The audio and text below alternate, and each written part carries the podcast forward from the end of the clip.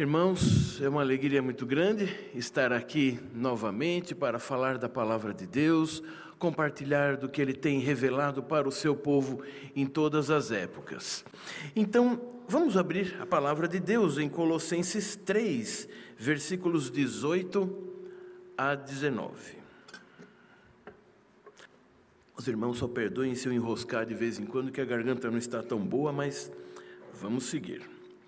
Colossenses 3, versículos 18 e 19, que nos diz assim: Esposas, sede submissas ao próprio marido, como convém no Senhor.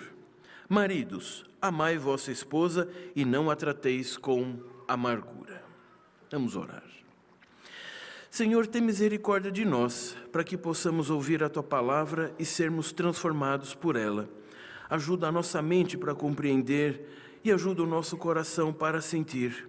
É um assunto certamente difícil para ambas as partes, mas que sabemos que se está na tua palavra, precisa ser ensinado para a nossa verdadeira alegria e louvor e honra do teu nome, para refletirmos a tua imagem e semelhança uns para os outros e para o mundo. Em nome de Jesus. Amém. Irmãos, alguém já disse assim: que para um casamento dar certo é preciso que, se, que alguém case com uma esposa cega e com um marido surdo. Talvez aí dê certo. Outro lugar diz o seguinte: se você vir um homem abrindo a porta para sua esposa, ou o carro ou a esposa é nova. Que dizer dessas duas frases, senão uma péssima compreensão do que é o casamento? Nós temos na nossa cultura e no nosso momento todos os motivos para termos todos os conceitos errados do que seja um casamento e o papel de cada um dentro do casamento. Veja, nós poderíamos até dizer assim: o momento que nós estamos vivendo, o casamento está sendo atacado, e seria uma frase até de certa forma verdade, verdadeira. Mas não se esqueçam, irmãos, isso está presente na época dos colossenses. Então, essa questão e de problema com família, casamento e de como deve desenrolar-se um casamento é problema desde que Adão e Eva pecaram.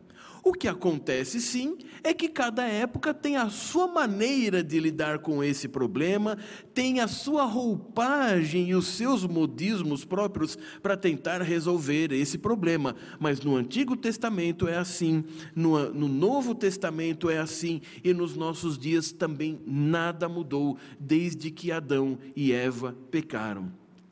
Um dos pastores que trata muito bem sobre essa união é o reverendo Paul Tripp, e ele diz o seguinte: como e qual a chance de dois pecadores decaídos, corrompidos, ensimesmados, egoístas se ajuntarem e dar certo? Pense bem.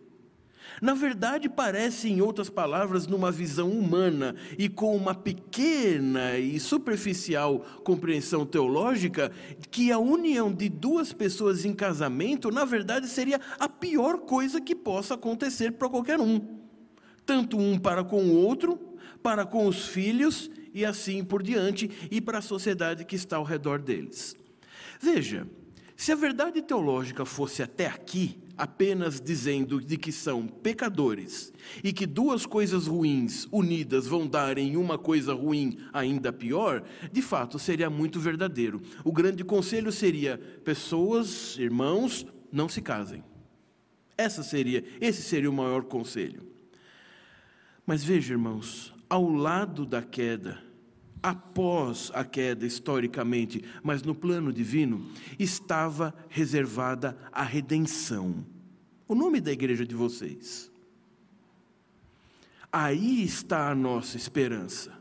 É a primeira coisa. Sim, serão duas pessoas decaídas, egoístas e ensimesmadas, mas se entregaram sua vida a Cristo, são novas criaturas pecadoras, falhas, ainda egoístas, mas agora com uma nova visão de mundo, uma nova visão de si mesmas. Então agora nós temos esperança. Essa é a nossa primeira esperança com que nós chegamos nesse texto. Irmãos, esse assunto não é fácil. É, em poucos lugares da Bíblia nós vemos um trecho tão pequeno ser tão difícil de aplicação.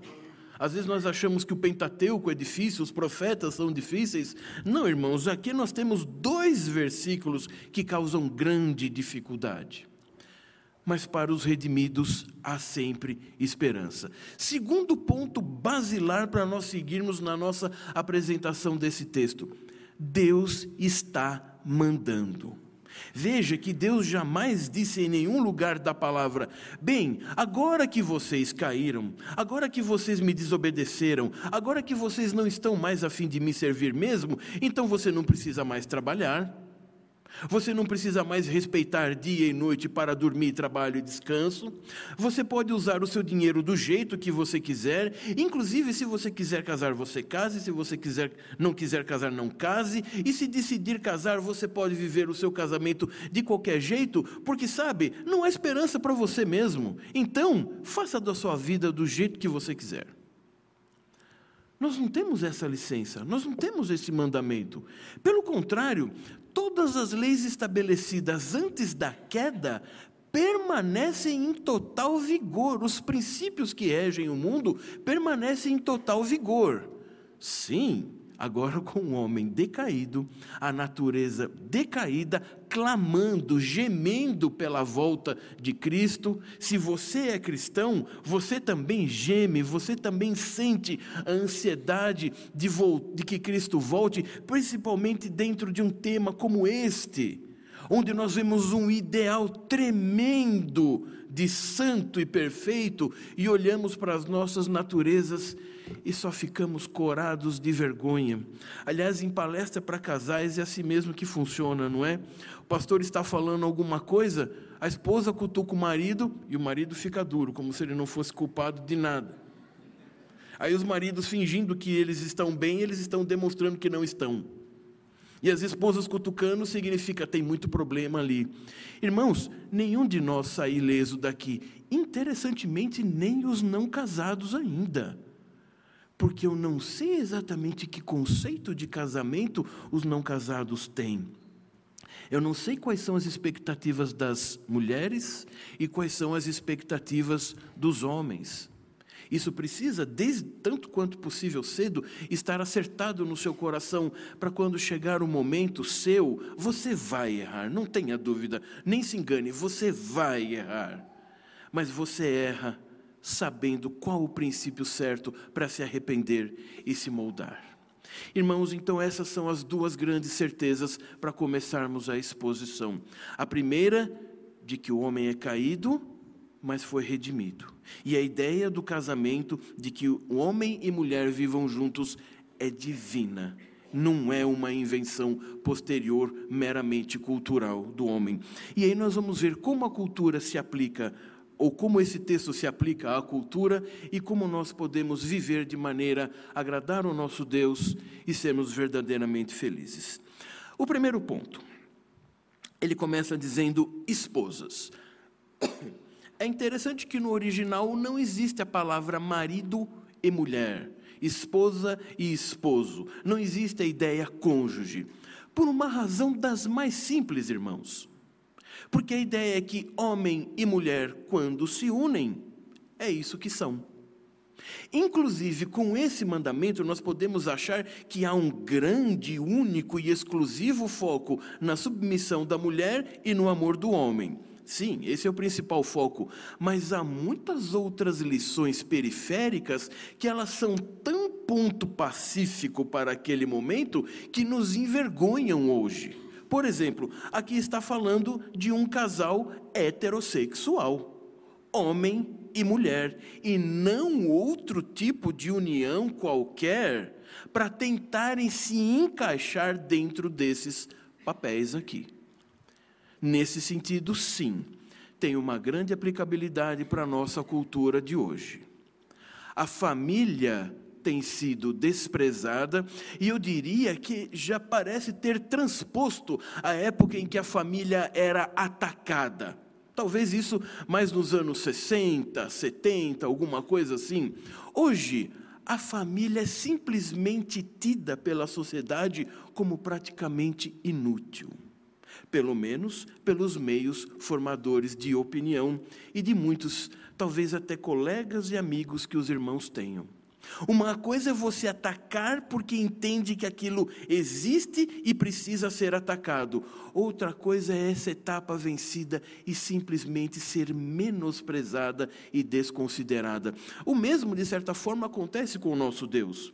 Houve época em que, nos meios acadêmicos e culturais, Cristo, Deus, era totalmente atacado e buscava se provar totalmente que ele não existia.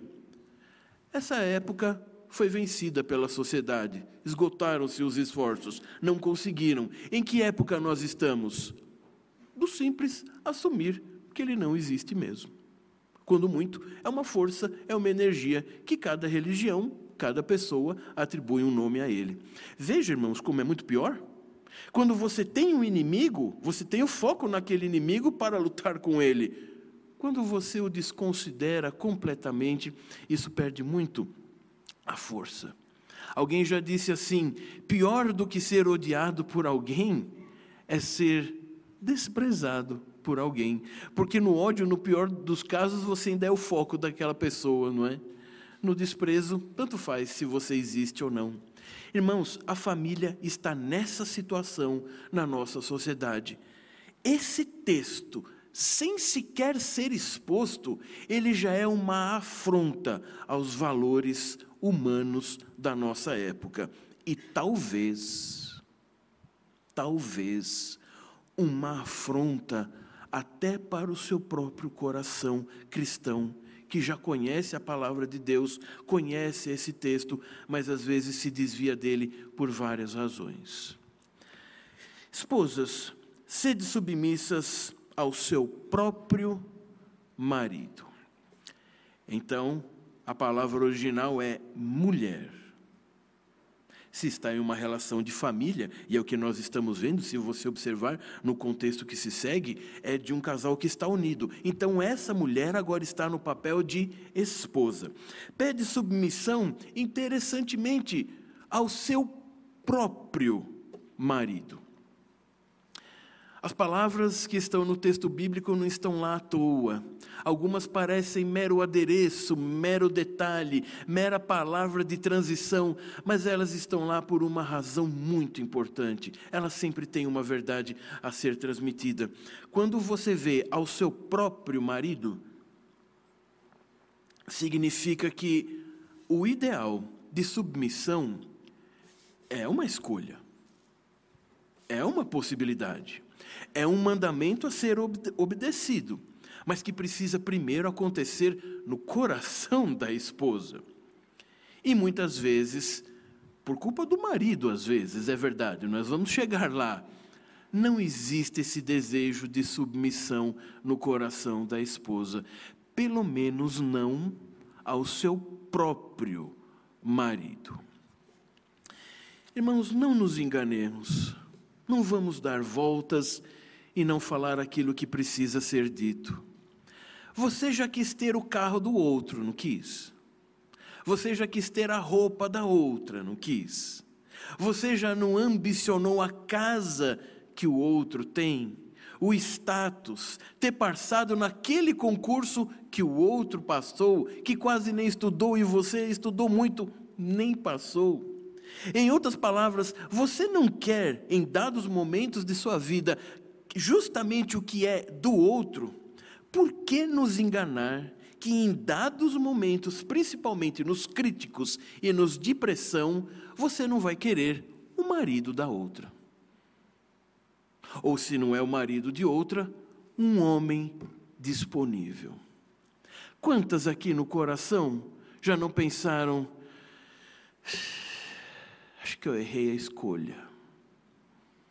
Tivesse casado com Fulano, tivesse feito assim, Ou então, por que o meu marido não é que nem aquele homem? Olha lá, mais dedicado à igreja, mais sábio, mais manso, mais proativo. Por que ele não é daquele jeito? Nós temos todas as razões humanas para desejarmos o que nós não temos e julgar que o que é fora é melhor. Os irmãos já viram isso em algum lugar? Bem no comecinho das coisas? Adão e Eva tinham o paraíso inteiro, o jardim inteiro, todas as frutas para eles sem agrotóxico. Por natureza não tinha nada mais orgânico do que aquilo. Qual eles quiseram, irmãos? A que a serpente ofereceu. A que a outra voz, fora o que o Deus de, da toda a criação havia falado, eles deram ouvidos a outras coisas. Se você der ouvido ao seu coração, sim, esposa, você não vai querer o seu marido, não. E algumas até dizem: Eu estou tão desencantada que eu não quero nem a do outro. Na verdade, eu não quero nenhum. Chega. Sim, é possível que tenha chegado a isso. E alguns casamentos acabam, outros não começam e outros meramente se arrastam.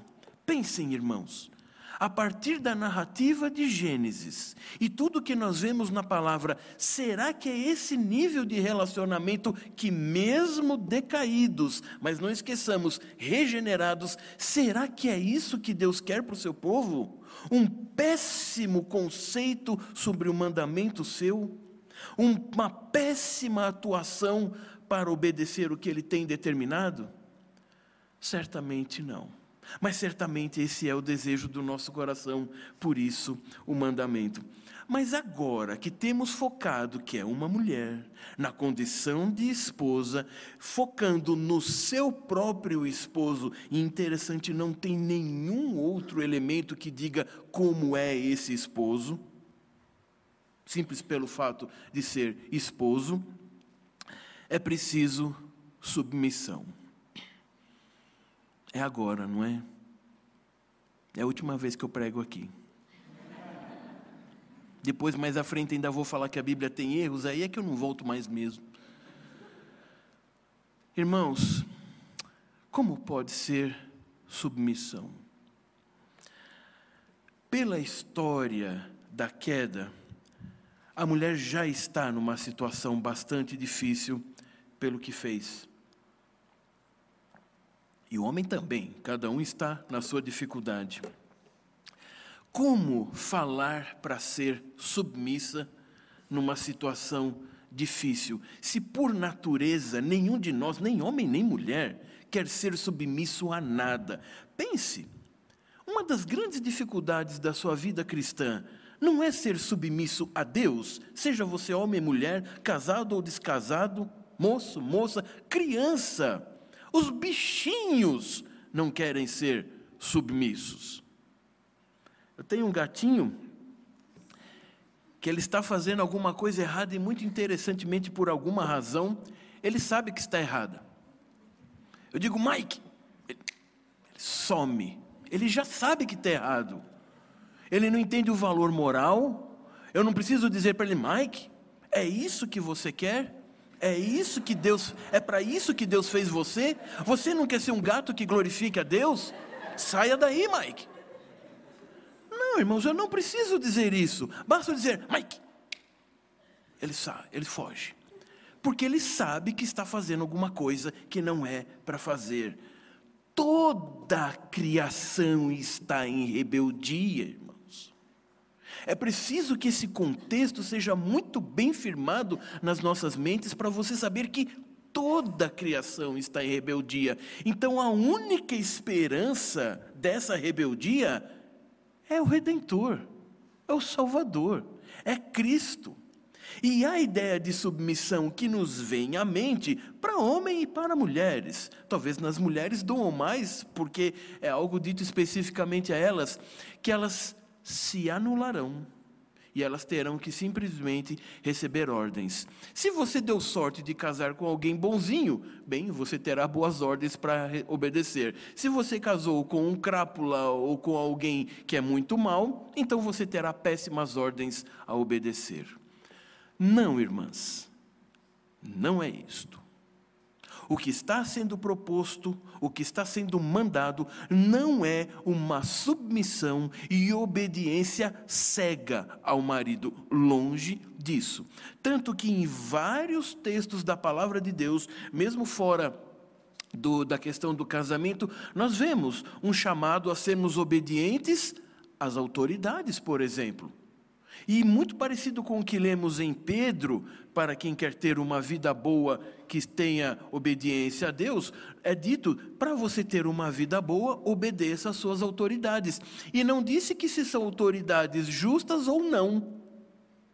Você deve obedecer à autoridade e buscar a justiça. Mas se essa autoridade te disser negue a Cristo, o que estamos cheios de exemplos no Novo Testamento e até dos profetas. O que, que eles fizeram? Não negaram, porque a autoridade só tem autoridade enquanto ela não fere nenhum princípio de Deus. Então, irmãs, para ânimo e para consolo, não é uma obediência irrestrita. Na verdade, essa ideia de submissão, quando você observa o real significado da palavra, significa alguém que busca, veja, não é nem forçado, busca seguir orientações de um líder para um objetivo em comum. Olha que interessante isso. Parece que muda bastante de figura a questão da mera e simples obediência quase que escravagista. É alguém que deseja, busca obedecer um líder estabelecido, mas que não é Deus, não é irrestrito, é um líder, para um objetivo em comum. Em outras palavras, a que conclusão nós chegamos a respeito da mulher, submissão e até do casamento? O casamento tem de glorificar a Deus. Este é o objetivo em comum. Esposas, moças, mulheres, por que seguir o líder? Para que aquele seguir glorifique a Deus. Bem, agora vamos dizer dos líderes, não é? É muito difícil seguir quem não está liderando corretamente, mas não disse que não se deva seguir. Aos líderes tem uma coisa muito importante. Mas antes vamos para o finalzinho do versículo que nos fala bastante da própria união de Cristo com a igreja. Submissas ao próprio marido como convém no Senhor. O que significa isso? Como convém no Senhor? A ideia de conveniência é um pouco diferente da ideia que nós temos modernamente, não é? De se uma coisa é conveniente, então vamos fazer. Mas o que acontece é que pode ser tremendamente conveniente para algum e totalmente não conveniente para outra pessoa, dependendo dos valores de cada um. E isso não era diferente no Novo Testamento. Por isso, veja: esposa e esposo, homens e mulheres, jovens e jovens. Não é para agradar a esposa, em primeiro lugar.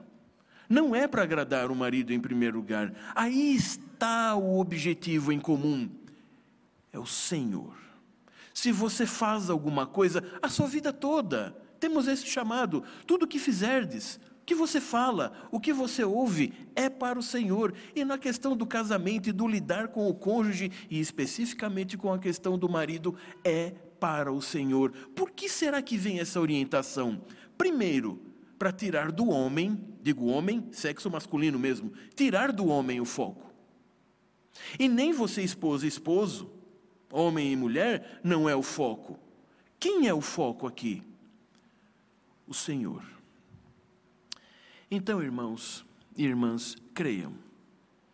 Se Deus, hoje, em sua vida, não é o seu foco principal, esse texto não será muito difícil de se cumprir.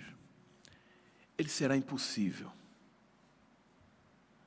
porque você tentará cumprir na medida do que você julga ser certo. Você tentará cumprir na medida do que lhe parece melhor e justo dentro de um acordo entre duas partes. Deus não é o foco. Se Deus não é o foco em sua vida particular, dúvidas e outros problemas surgirão no casamento, porque ele também não será no seu relacionamento. Pense, irmãos, a grande maioria das brigas, dos problemas, surgem de onde? Quando se perde o foco de Deus. Por que, que você briga com alguém? Porque você esquece que ele é tão pecador quanto você e que Deus morreu pelos dois, principalmente se for o seu irmão na fé, e que você pode contestá-lo, você pode exortá-lo, é um mandamento, que aliás fazemos muito pouco, mas é um mandamento, mas você fará visando Deus e não a sua própria justiça ou simplesmente vencer aquela questão. Tudo muda de figura. Assim como somos submissos a Deus, a mulher precisa ser submissa ao marido por causa do Senhor. E é assim também que o homem deverá amá-la. Agora é a hora em que passamos para o 19 e que nós poderíamos dizer assim: bem, agora nós temos a contrapartida. Mulheres, chegou a hora de vocês. Não, irmãos, não é contraposição. A apresentação do texto é: olhe, das mulheres está sendo exigido isso, mas dos homens, olha que também não é fácil. Não, não é mas. A ideia é de e. As mulheres precisam ser assim e os homens devem ser desta forma. Maridos, amai vossa esposa e não a trateis com amargura. Da mesma forma que nas mulheres, nós não temos aqui a palavra esposo, marido. Nós temos homem, os dois unidos. E agora ele também tem o mandamento de ter o foco na sua esposa. Já é dito que num casal, quando cada um trai, trai por motivos diferentes. E talvez de maneira geral possamos dizer assim: o homem trai porque quer uma diversidade e a mulher trai quando se sente preterida. Não importa. Talvez mudem um pouco os motivos de cada um em cada circunstância, mas todos que traem, traem porque se sentem injustiçados e porque julgam que naquele ato de traição terão a alegria que era devida dentro do casamento, e como não têm, buscam conseguir por suas próprias inteligências, forças e sabedoria. Bem, irmãos, por que temos o mandamento não adulterarás? É porque nós temos uma tendência para isso.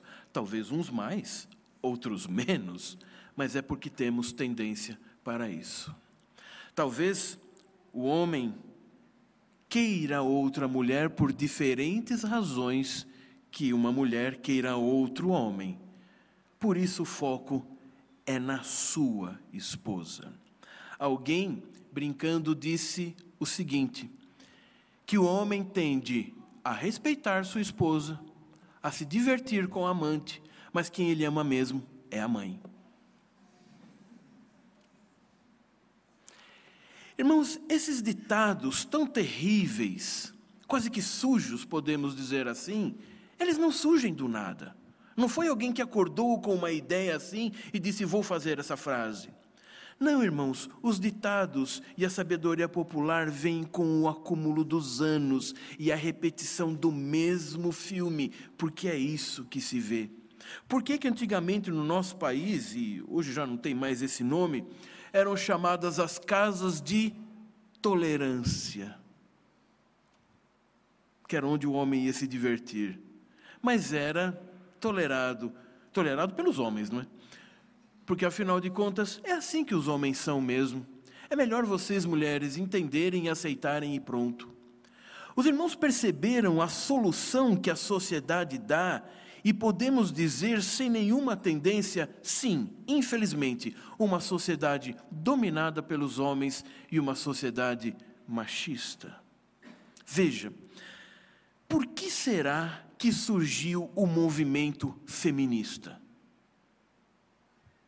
Porque ele foi uma grande resposta errada.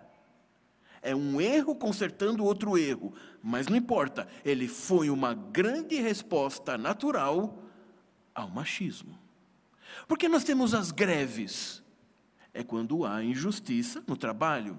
Quando você tem as revoltas e as pessoas pegam em armas, quando o perigo é de tal forma incontrolável que já o governo o Estado não consegue oferecer segurança suficiente para o povo, o que resta fazer? Cada um toma a justiça na sua mão. Veja, eu não estou dizendo que é certo, eu estou dizendo que é um fenômeno verificável. Então, os homens têm uma grande parcela de culpa nos erros das mulheres. Os homens que foram os primeiros a serem criados para serem os líderes. E para ser líder você precisa de ter três condições básicas: saber para onde ir, dar provisão e dar proteção. Quando um líder tem essas três características, as coisas seguem bem. Quando qualquer uma delas falha, as coisas piores acontecem. Eva comeu do fruto. Mas havia alguma obrigação que Adão comesse também? Absolutamente não. E a pior ainda, Adão estava presente no fato. E por que ele não disse, Eva, não faz isso? Está louca? E bate na mão dela e tira o fruto. Não, ele fica olhando. Por que ele faz isso? Porque ele também queria. Naquele momento, Deus, achamos que é da nossa nosso momento pós-modernismo, naquele momento, Deus foi simplesmente desconsiderado. A mentira falou mais alto porque atendeu uma suposta necessidade e desejo do coração. E eu vejo alguém cair, mais desculpado, então eu estou em cair também. Se as coisas não vão bem em casa, se a mulher não tem a menor vontade de ser submissa, sim, ela tem uma parcela de culpa, mas o homem certamente não está sendo o líder que precisava. Porque vejo o que é exigido dos homens. Palavras tão pequenas, mas de difícil ação. Maridos, amai. Se lá em cima diz como é no Senhor, esse amar para os homens também precisa ser como Cristo amou a igreja. E como Cristo amou a igreja? Até onde ele amou? Os irmãos sabem, você é fruto dessa bênção. Até onde ele amou a igreja? Até a sua morte. Ah, e os homens estão tão prontos a morrer por suas esposas. Que jovem, que recém-casado nunca pensou assim: ah, um dia, se um ladrão vier pegar a bolsa da minha esposa, ele vai ver comigo. Eu me ponho na frente e defendo mesmo. Se alguém vier mexer com a minha família, vai ver com quem que ele está mexendo e aprender que com a minha família não se mexe. Está pronto a morrer. Este tipo de morte heróica, esse tipo de morte hollywoodiana, esse tipo de morte onde você não morre nada, mas que você ainda sai como herói louvado. Querem ver um jeito de amar a sua esposa até a morte? Lave louça.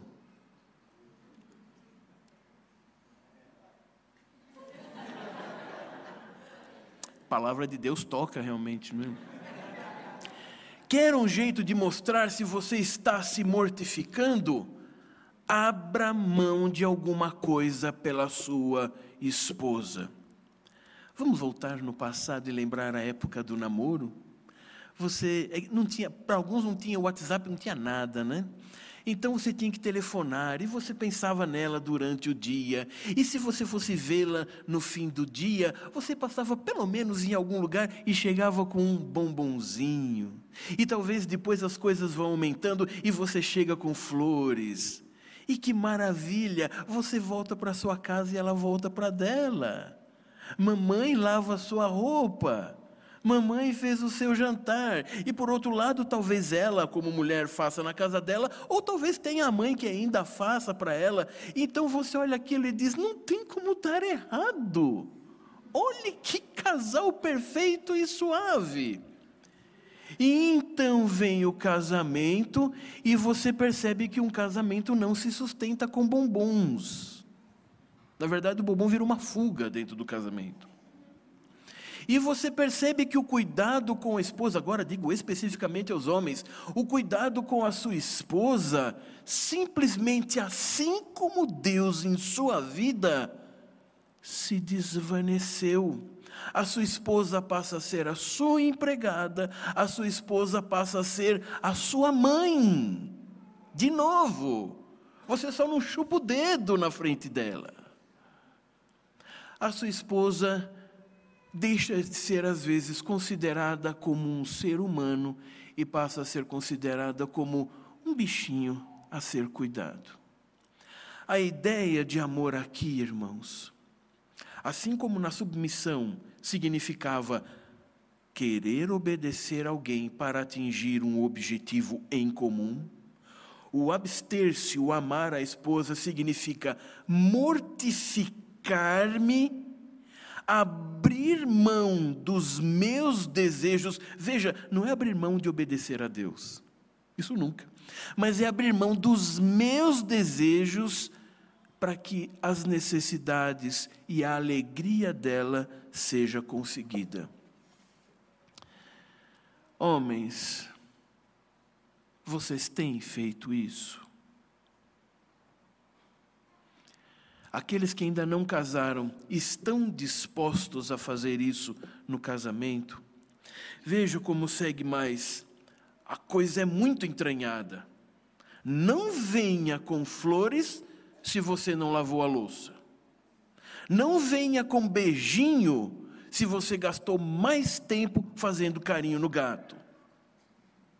Não venha querendo conseguir alguma coisa que você não semeou nada durante o dia, semana, meses e anos a fio. Porque sabe, homens, se vocês não amarem a sua esposa, ninguém fica no zero.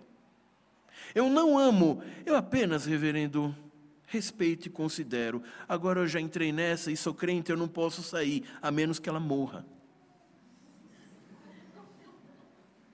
Então eu estou tentando fazer o melhor, sabe?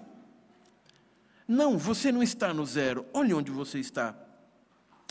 Não a trateis com amargura. Não, reverendo, isso eu não faço. O senhor fique tranquilo. Não, senhor, você não tem que me tranquilizar de nada. Eu não a trato com amargura. É, é porque talvez você esteja entendendo que amargura aqui é espizinhar, é menosprezar, é ter atitudes realmente de destruição para com a esposa, de maneira óbvia e clara. Vamos usar a figura da botânica, que ajuda bastante. Você ama uma plantinha,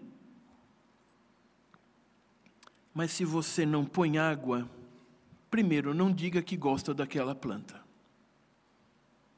Segundo, não diga que quer ver ela vicejando, florindo e, dependendo da planta que for, até dando frutos. Não vai acontecer.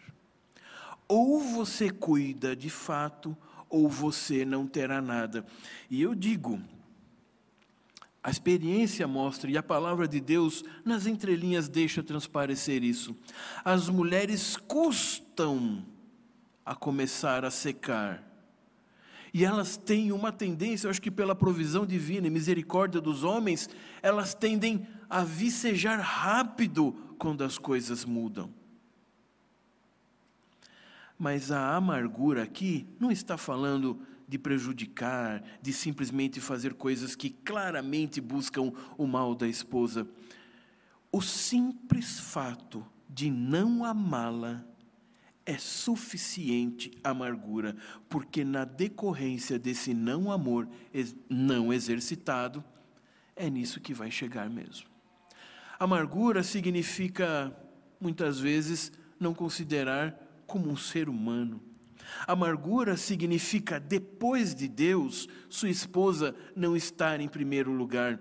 E homens, nós somos, todo ser humano é egoísta, mas aos homens parece que isso é ainda mais evidente. Aquele homem que não se vê egoísta mostra realmente quão egoísta é ao ponto de não perceber isso.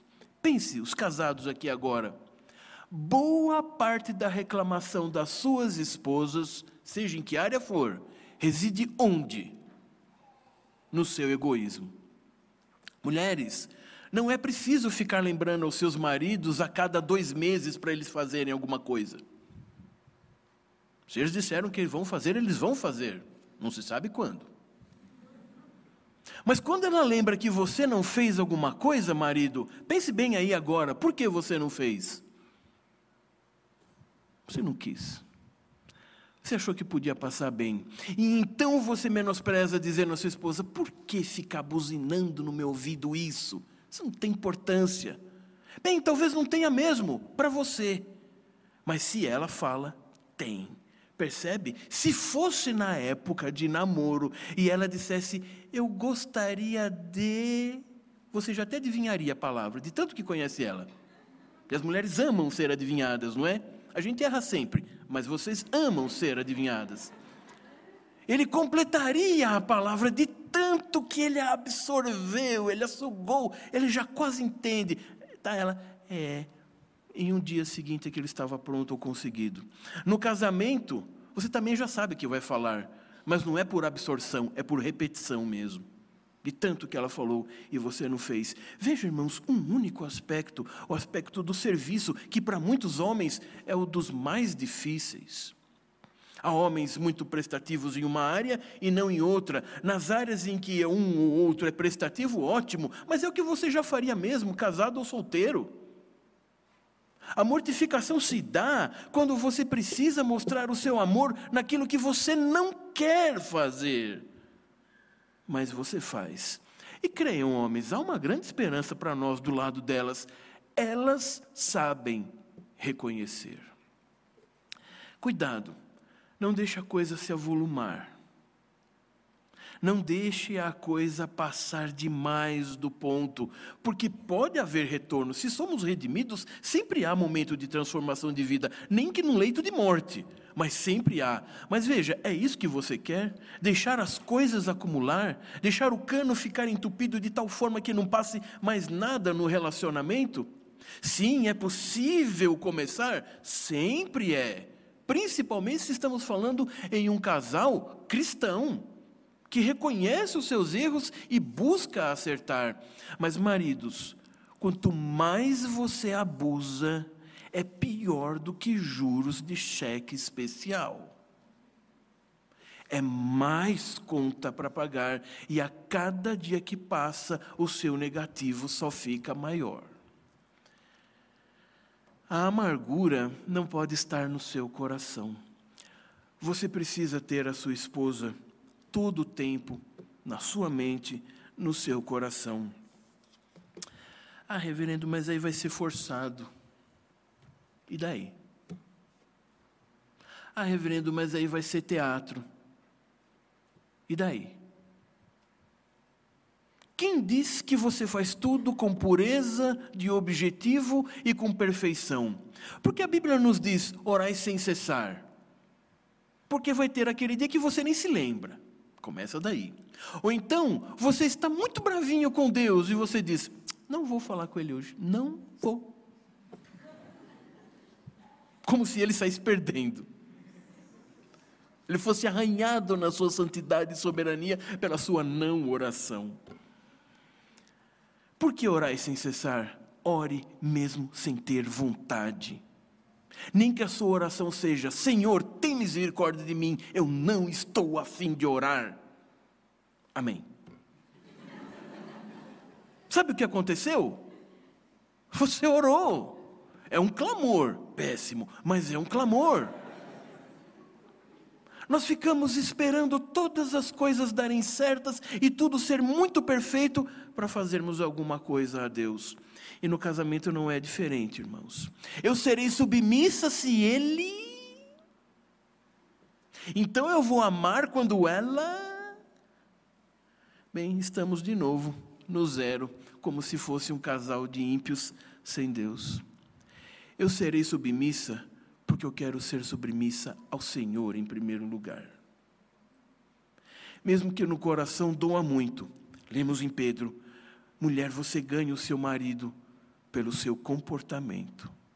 Você não é a primeira a falar que o comportamento vale mais do que as palavras? Marido, ame a sua esposa, faça a coisa, não pense muito, faça a coisa.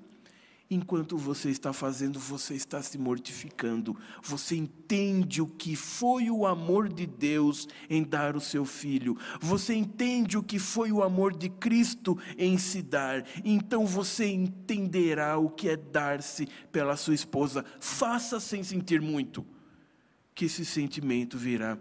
Para finalizarmos, Agostinho dizia: Não entenda para crer não é possível, não vai dar certo. Creia para entender.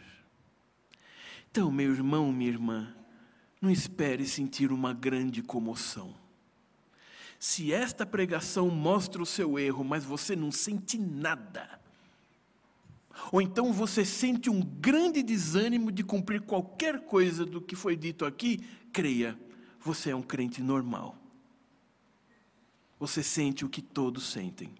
Mas se crente, obedeça com fé em Jesus.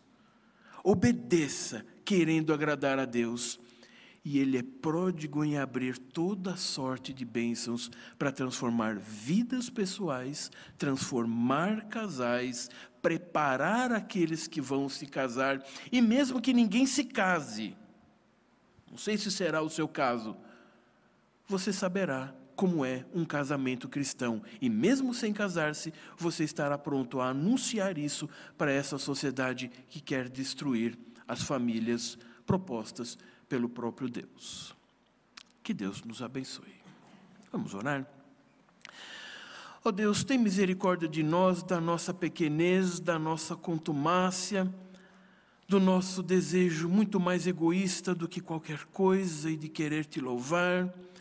Mas nós louvamos e te agradecemos pela redenção em Cristo. E se somos redimidos, podemos redimir todas as relações, inclusive a do casamento, para a tua honra, para a tua glória. Abençoa de maneira geral esta igreja e de maneira individual a cada um que aqui está. E ainda mais, Senhor, as famílias, os casais que aqui estão, que olhem um para o outro e saibam: todos têm erro, todos têm conserto pelo teu Santo Espírito e, portanto, coisas podem mudar para a honra e glória do teu nome. Em nome de Jesus. Amém.